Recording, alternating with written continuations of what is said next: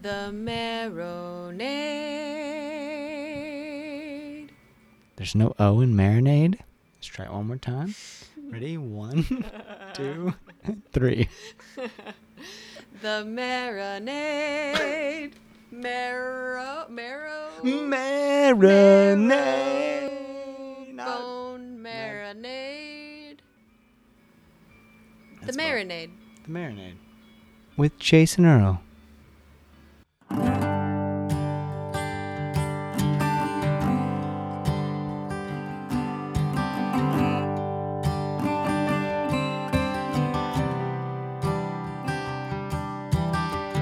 Celebrate undying faith.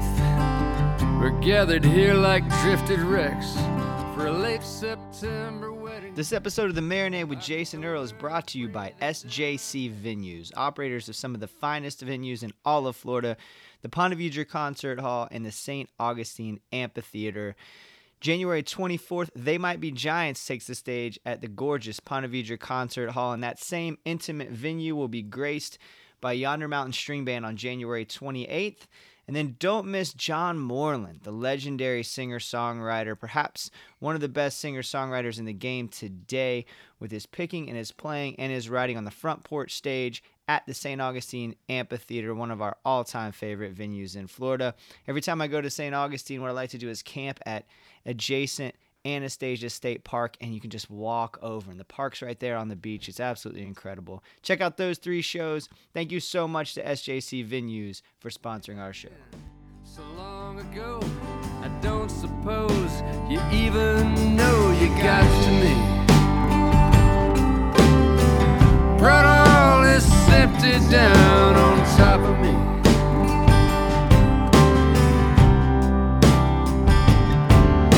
Got to me.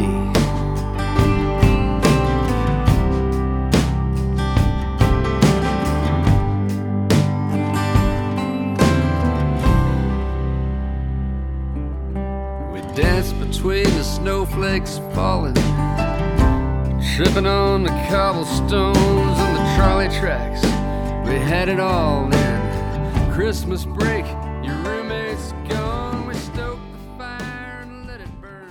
Smells of stale cigarettes and beer. James McMurtry sits on a couch in the corner stringing a guitar. He barely looks up when I enter. I say hello and he grunts something resembling a greeting in response. The room feels solemn. I take out my recording equipment microphones, stands for said microphones, computer. He finishes restringing the guitar. I try to make small talk, to no avail. We just kind of sit there in silence, McMurtry periodically checking his phone and fiddling with the retractable Leatherman. I wouldn't say I'm nervous, but I feel more intimidated than I expected. McMurtry is a legend in my eyes. And even though I do this kind of thing all the time, he spins a story in a way I pray is part of my practice 30 or 40 years from now. The tiny table is scattered with pieces of guitar strings. There's a PBR tallboy and an empty Lagunitas IPA bottle. A full bottle of Maker's Mark sits as a centerpiece, and I move aside a loaf of Wonder Bread to make room for my computer. Welcome to the Marinade with Jason Earle. I talked with one of my favorite songwriters of all time recently ahead of his show in Oklahoma City. I'm based in Florida, but James McMurtry was opening for the great Jason Isbell on the first leg of Isbell's tour, and they were not scheduled to come to Florida, so since I had a few days off, I figured Oklahoma was unlikely to come calling my name anytime soon, and I was thrilled when James McMurtry said yes to the show. The morning of the interview, I made maybe a miscalculation. I went to visit the memorial and museum on the site of the Oklahoma Murrah Federal Building bombing. My Airbnb host warned me to bring tissues. I was glad to have a handkerchief. When you walk into the memorial, you kind of enter through a gate of sorts. It says 903, the time after the bombing when the healing began. There's a corresponding gate on the far side that reads 901, the moment before the explosion. In between is a flat black marble slab with a thin layer of water over it. The weather was really cold at that time, and pieces of ice pocked the water like the hide of a Holstein cow. The adjacent museum is beautifully done, and it leaves this indelible mark on me. I, I wish I had someone to hug, someone to share the experience with. Almost like attending a funeral, but in a major way. a mass funeral, if you will. I take away a lot from the experience, some of which I'm still unpacking even as I record this, but the thing I could not get out of my head and still struggle with is that authorities jumped to the conclusion that this was Islamic terrorism. That the 1994 Oklahoma City Federal Building bombing was the work of a Palestinian American or a guy with a name like Muhammad. And that chapter seems to have been whitewashed. A quick Google search of initial arrests in Oklahoma City bombing turns up nothing other than a few footnotes. Tim McVeigh, the man behind the bombings, was arrested and booked in a small county jail elsewhere in Oklahoma. A woman involved in the booking of him is interviewed in a documentary that's played at the museum. She says she was surprised such a clean cut man was the suspect. He looked like a normal guy. Now, Oklahoma's a nice place. People are polite and welcoming, but like many places, there is a clear racial divide. And more than once, I heard something like, You wouldn't want to go down this road 10 years ago. By which uh, clearly people meant, You wouldn't want to go down this road 10 years ago. There were black people everywhere. And it's with this background that I head into the interview with James McMurtry. McMurtry's a pretty liberal guy, and he says as much during the interview. And I guess I'm a pretty liberal guy in a lot of ways too, as anyone who listens to this show regularly or drinks beer with me can attest. But still, my head's in a weird place as I walk into this conversation. And I don't know what to expect from McMurtry other than to say I know he's really interested in characters. Thus, I suppose what I really expected was for him to open up about the process by which those characters come to him. And I guess I expected such a process to naturally lead to a discussion about race and class and, you know, the things that we usually talk about on the marinade.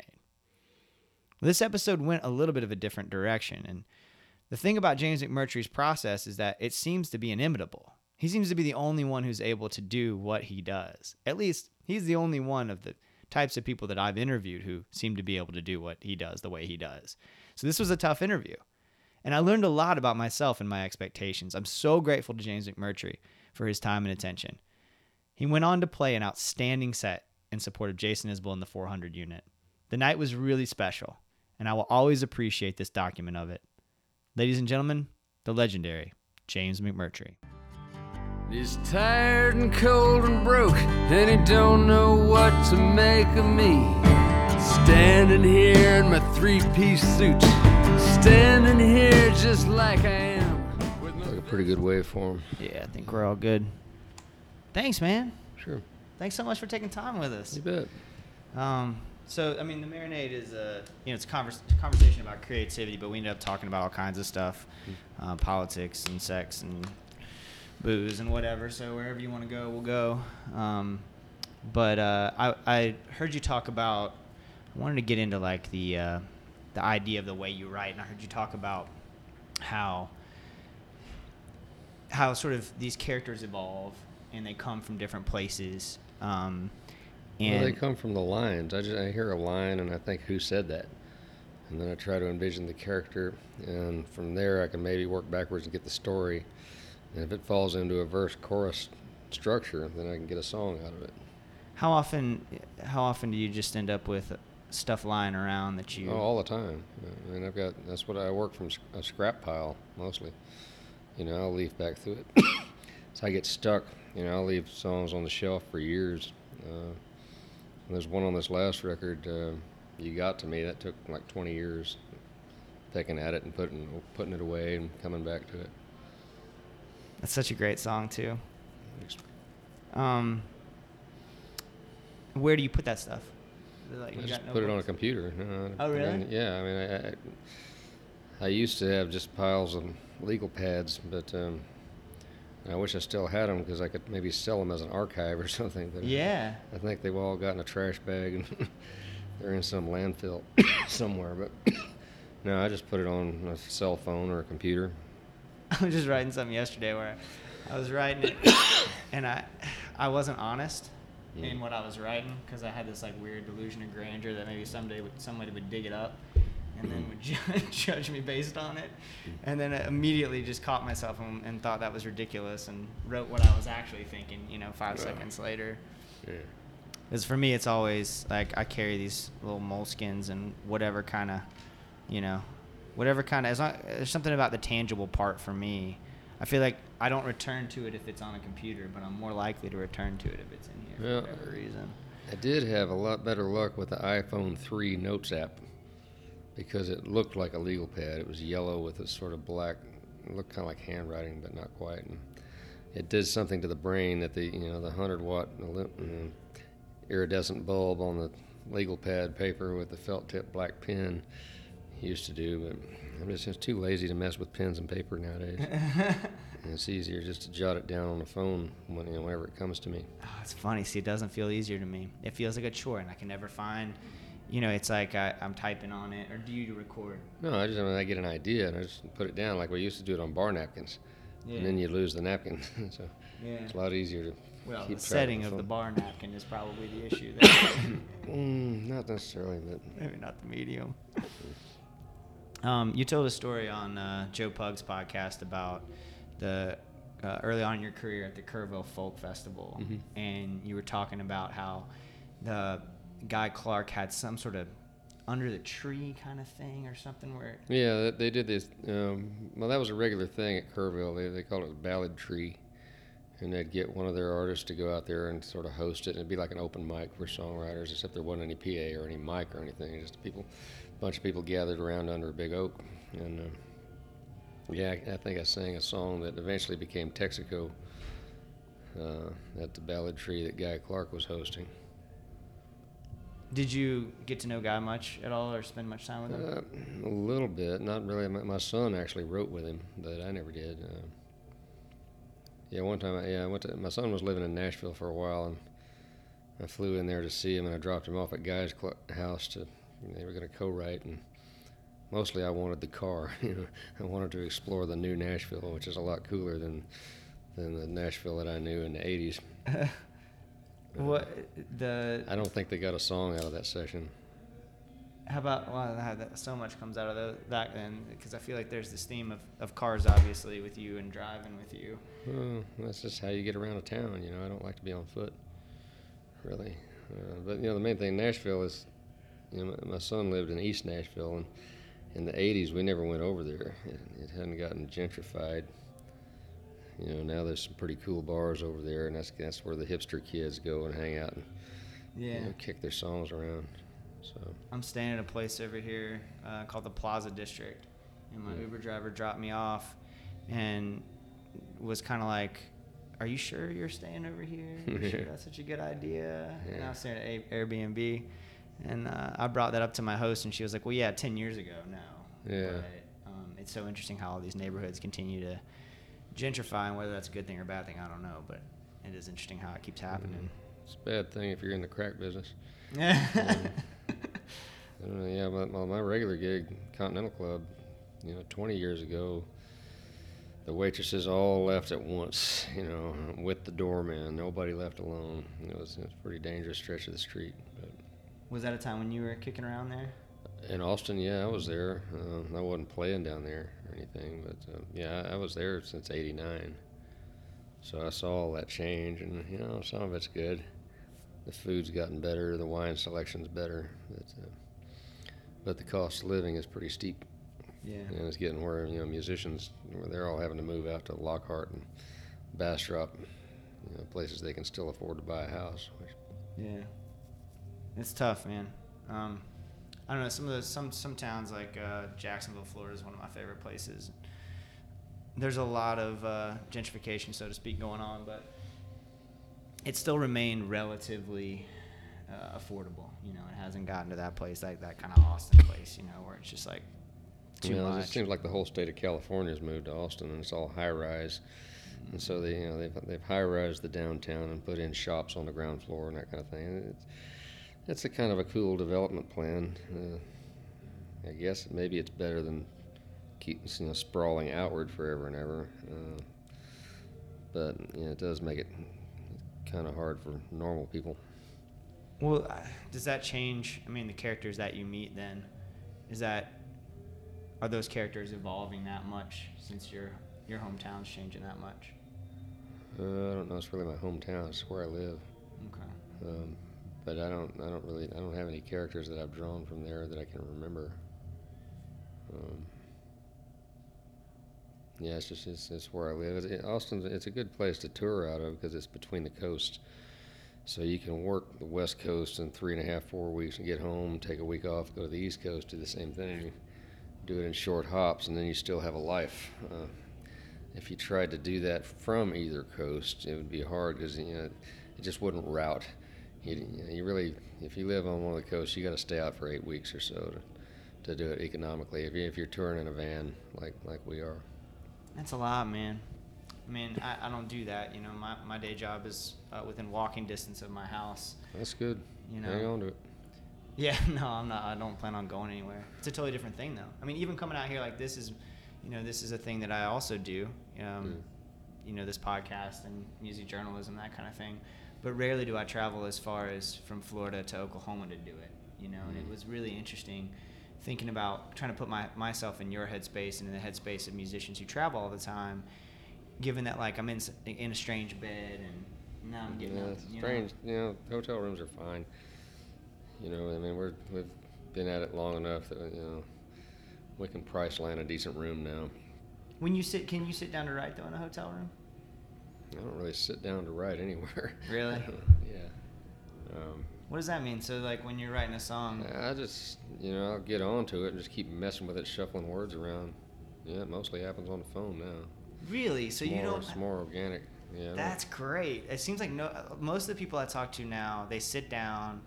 They gotta have a, a space to just sit and write for a while. A lot of them, well, good ones are that way. A lot of them, I think my son writes that way. He, he's one of those that writes every day. Yeah. You know, I try to avoid writing because it's, it's the homework.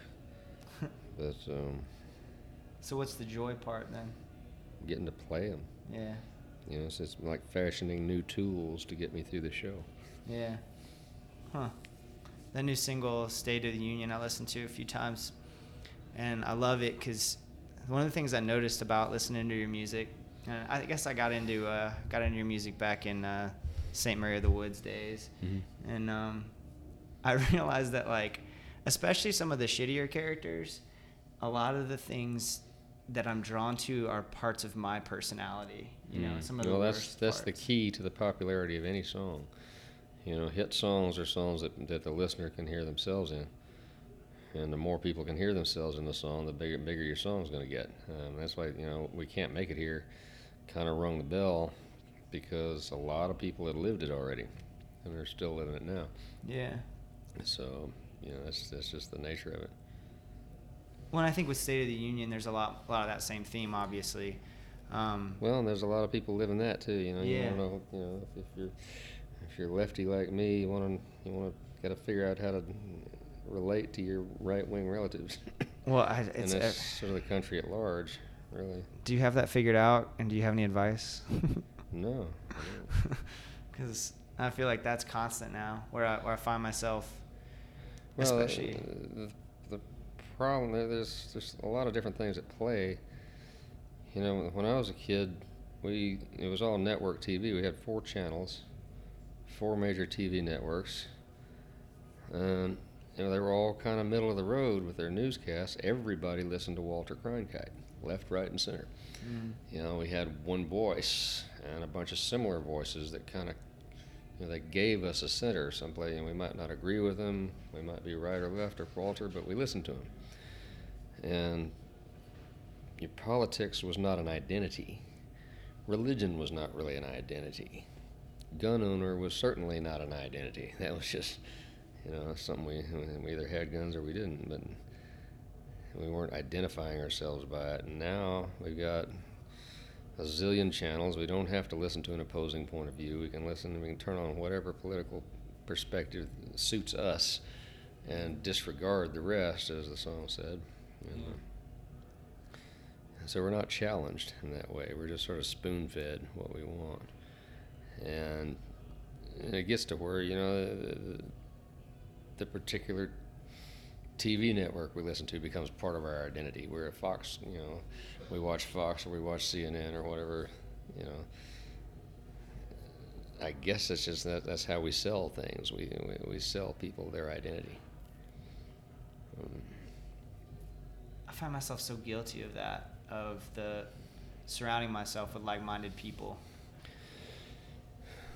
And I, um, I don't know. I mean, because like Well, because I mean, there's the the line in the in State of the Union. I didn't write it down, but um, where he said, "I love the way you crafted it." In fact, I th- hopefully I still have it pulled up on my computer, um, because you say, uh, "Yeah." Oh wait, no, it was before that. Every night. Well, that is the that's the first two lines. That's great too. Um, the one where you say he holsters his Glock in a double, retention, and then uh, he don't like the Jews, he don't like the blacks, and he don't trust the news.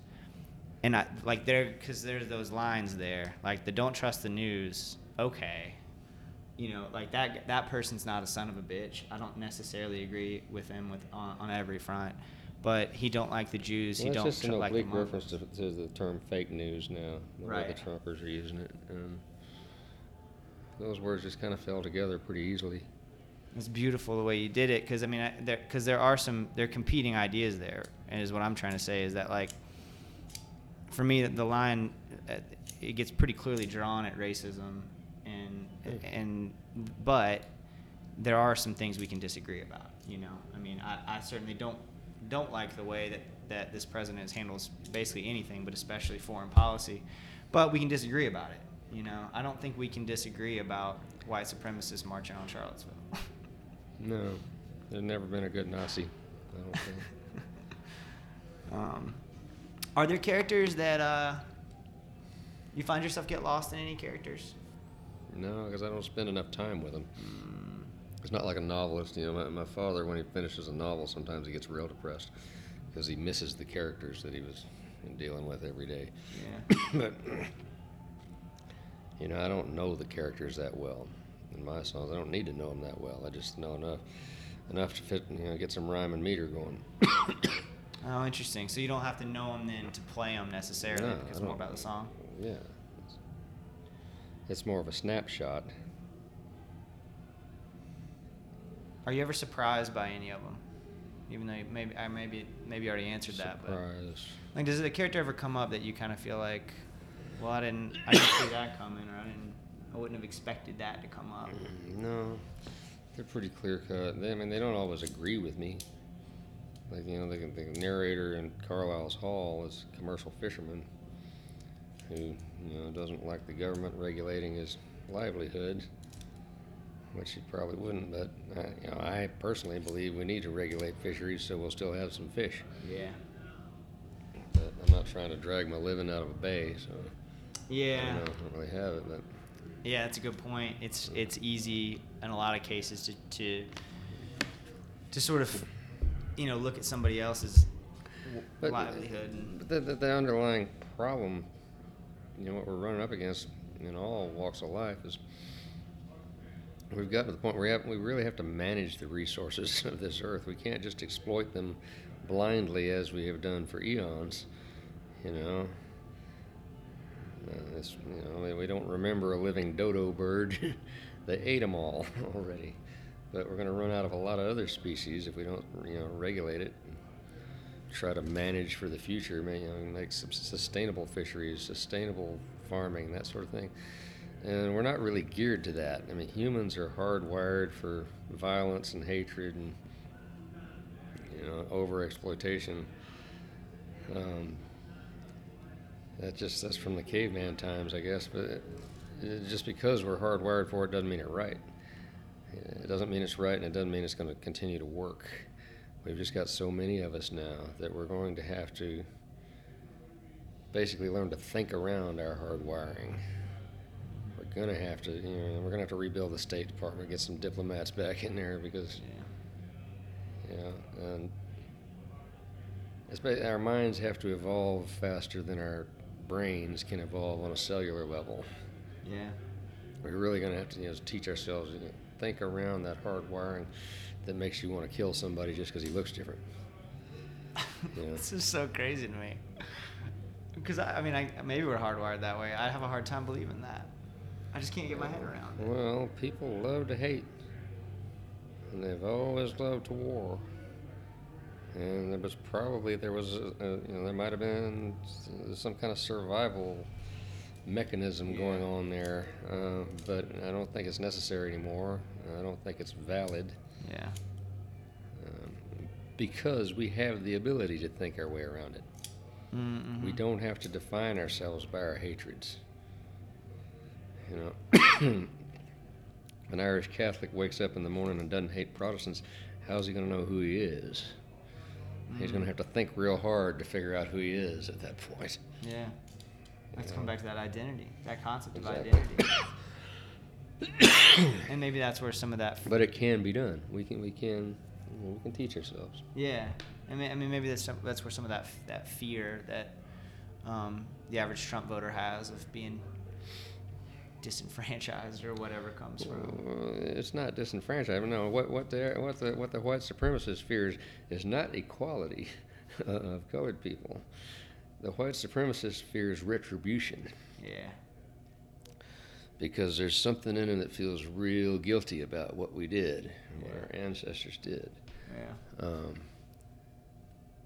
they, they don't they won't admit to that, but no, that's what it is. You know, uh, Lyndon Johnson said that after the Watts riots. And he said, you know, I don't know why we're so surprised. Put your foot on a man's throat and hold him down for 300 years and then let him up. What do you think he's going to do? Right. He's going to knock your block off. Well, that's what these guys are afraid of. Yeah, Is, is that if they don't keep a firm lock on things, they're going to get their blocks knocked off. yeah. Um, kind of to to all that point, we, we were talking about the news that you that you, that we watch and the things that we consume. What about other things that you consume? Um, art, music. What right now? What do you got a hold of? I don't really have anything. I don't, I don't listen to music much. Um, I read one or two books a year. Um, listen to a little bit of live music.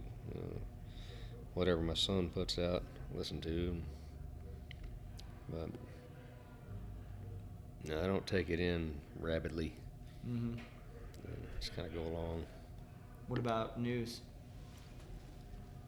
I do read the news a lot, and that's an affliction that's happened with the cell phone, where we, we can't take our eyes off the screen. Mm-hmm. I do. I miss newspapers because they're, they're just not.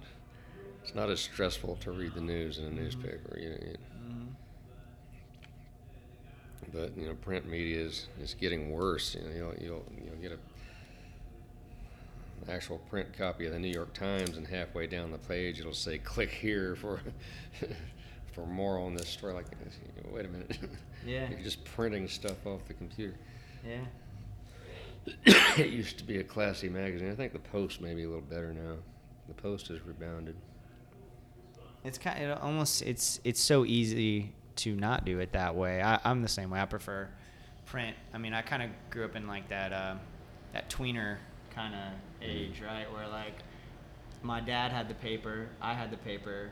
I didn't have a cell phone until I was in my 20s, but I had the internet pretty early. Yeah. So I feel like my generation balances it all right. Um, but we're on the cusp there, you know, and I'm definitely guilty of living in my phone. I always get a print copy of the Times or some paper when I get on an airplane, just to irritate whoever's in the middle seat. Show them what it used to be like. You're out on tour for a little while with you. So you got State of the Union that just came out. Mm-hmm. Um, any uh, you got any record anytime soon?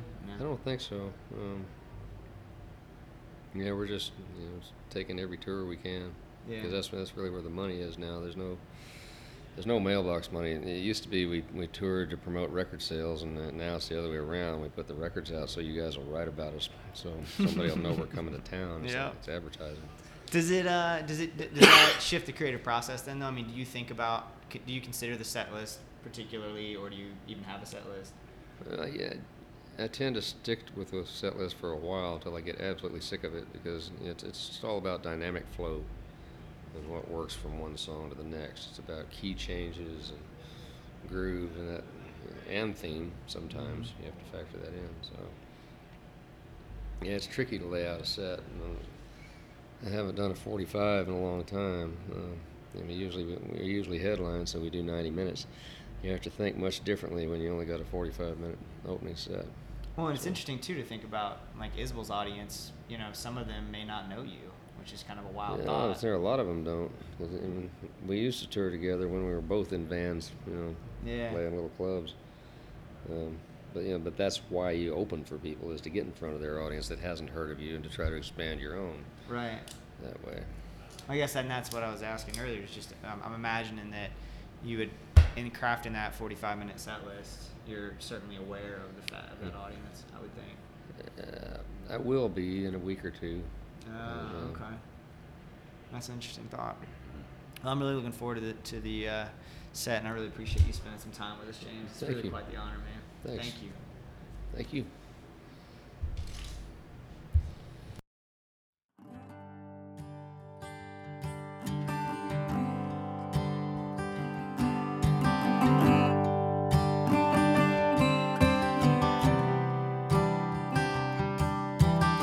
to celebrate undying faith. We're gathered here like drifted wrecks James McMurtry, everybody, thank you so much for listening. Thank you to James for sitting down and taking time with us. What you hear in the background right now is the same song you heard at the beginning of this episode. That's You Got to Me. It's a song that we mentioned during the episode. It's off of James's 2015 release Complicated Game, which is outstanding. Go find it wherever you can find music. You can also check him out at jamesmcmurtry.com. We are so grateful that James took time to sit down with us. We're so grateful to our sponsor, SJC Venues, and to you, the listener. If you like what we're doing, go give us a rating wherever it is that you consume podcasts. Please go ahead and give us a like on Facebook, facebook.com slash marinade podcast. We're on Instagram, marinade underscore podcast, and Twitter at marinade podcast. Give us some feedback. Let us know what you want to hear and see on the show. We really appreciate everything that you do for us. Cheers, y'all. You even know you got to me. Brought all this empty down on top of me.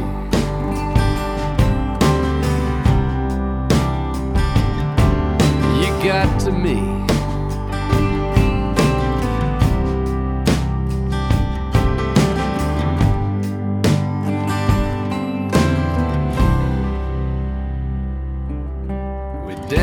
Between the snowflakes falling, tripping on the cobblestones and the trolley tracks.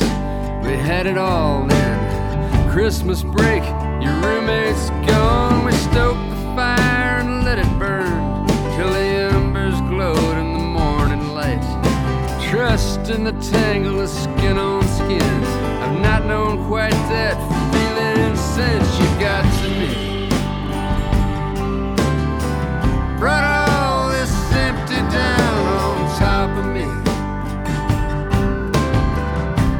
didn't know, but we were not to be. But I know a thing or two now.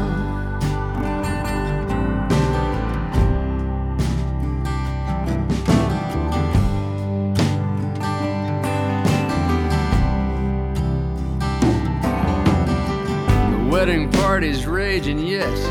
How the old and desperate misbehave. Limo smells like cocaine sweat, cheap cologne and aftershave. This gotta be one